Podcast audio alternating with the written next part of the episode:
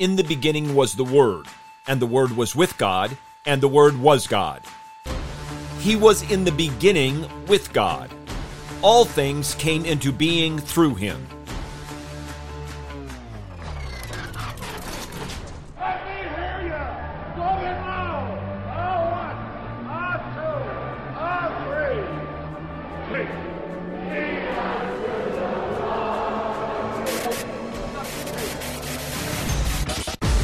Welcome to In the Bullpen, Up and Ready, a ministry of developing contenders. The call has come. You need to get up and ready now. And look who's coming up.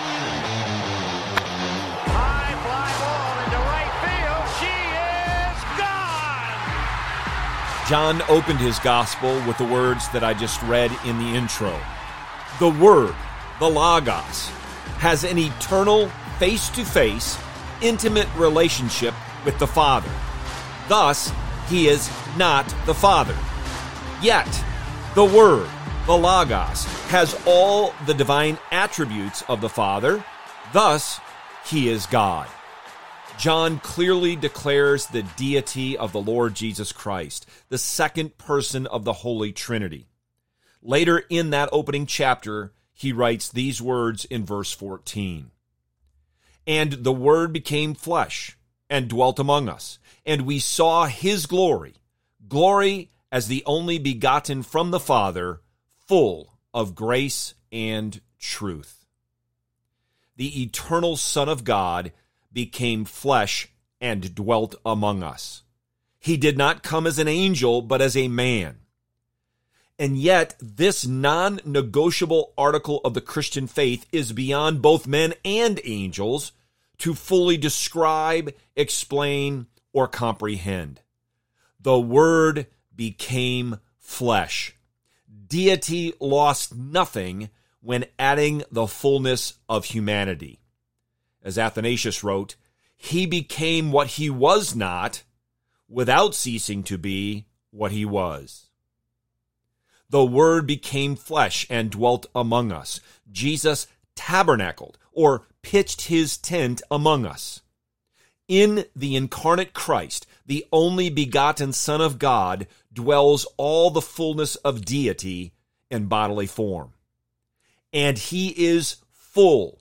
He is the source and fountain of all grace and truth. He is the way, the truth, and the life. Outside of Jesus Christ, there is only guilt, but in him, grace, wave upon wave of grace. God is gracious by nature, and he has a gracious disposition and a favorable attitude toward his people. All who are in Christ by faith are recipients of God's saving grace. We are saved by grace alone, through faith alone, because of Christ Jesus alone. G.S. Bishop wrote these words Grace is the provision of men who are so fallen that they cannot lift the axe of justice, so corrupt they cannot change their own natures, so averse to God that they cannot turn to Him, so blind that they cannot see Him, so deaf that they cannot hear Him, and so dead that He Himself must open their graves and lift them into resurrection.